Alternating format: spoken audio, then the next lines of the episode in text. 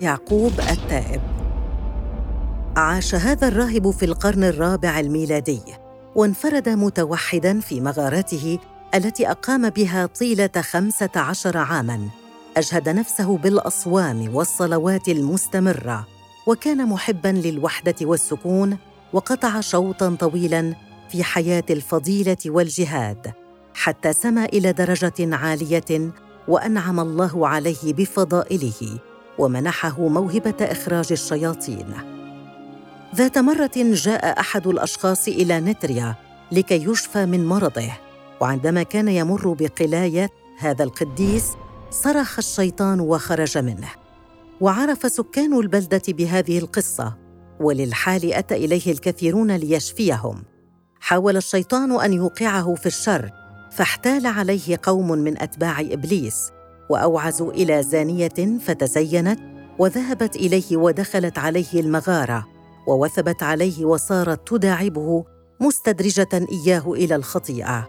فما كان من القديس إلا أن وعظها وذكرها بنار جهنم والعقوبات الدهرية. تكلم معها بثبات ووقار حتى ندمت ورجعت عن طريقها، وخرجت بدموع وندم واشتاقت إلى التوبة. فأرسلها القديس إلى أحد الكهنة لتعترف أمامه. كانت تردد: الشكر لله الذي من عليها بالرجوع عن طريق الموت إلى الحياة، وذلك بصلاة القديس. بعد أيام جاء إليه الشيطان مرة ثانية بحيلة ماكرة، فكان لأحد الأشخاص ابنة وحيدة صرعها الشيطان، وحاول الأطباء علاجها ولم يفلحوا.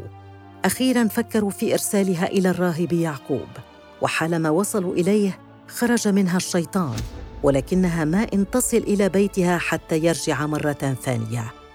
تكرر هذا الأمر كثيراً، فأراد والدها أن تبقى بجانب القلاية. رفض القديس في بادئ الأمر، ولكن أخذ والدها يستعطفه فوافق أخيراً.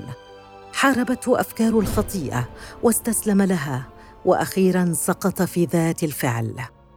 ظل في سقطته وملأ الشيطان عقله بأفكار كثيرة، فقال له: سيظهر عليها الحمل وسوف يقتلونك، ومن الأفضل أن تقوم وتقتلها. فنهض القديس على الصبية وقتلها، وحمل جسدها وطمره في الرمل. ظهر له الشيطان في صورة أحد غلمان أبيها، جاء لزيارة الصبية، إلا أن القديس كذب مدعياً أن وحشاً قد افترسها، ثم أراد أن يخدعه مرة أخرى، فأجبره أن يقسم بصدق ما يقول، فأقسم. عند ذلك ظهر له الشيطان نفسه ساخراً منه، فلما رأى ذلك لطم على وجهه، وترك باب القلاية مفتوحاً، وخرج هائماً على وجهه تائهاً يندب نفسه بالويل والعويل. ترك القديس القلاية وفي نيته العودة إلى العالم، لكن الله أرسل له راهباً قديساً عزاه وشدد قلبه، وأخيراً أمره أن يداوم على الصوم والصلاة.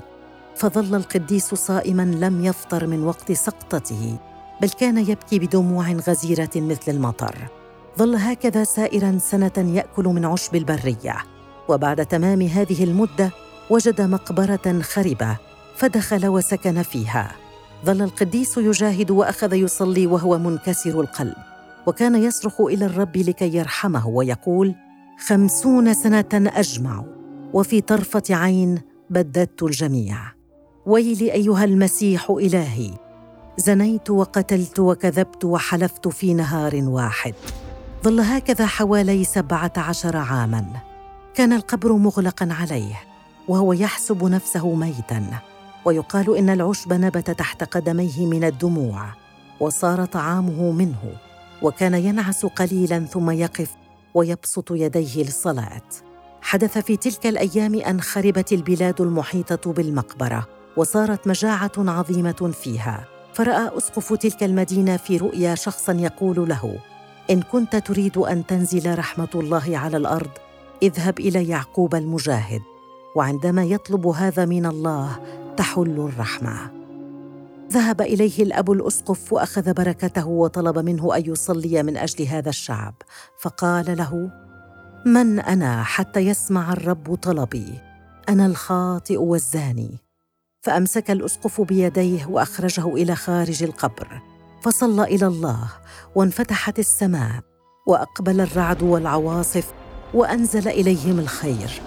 وأخيراً أخذ الشعب بركته، وظل ملازماً للمقبرة 10 سنوات أخرى. وعندما كان الشعب يأتي لزيارته، كانوا يجدونه دائماً باكياً مستغيثاً بالله.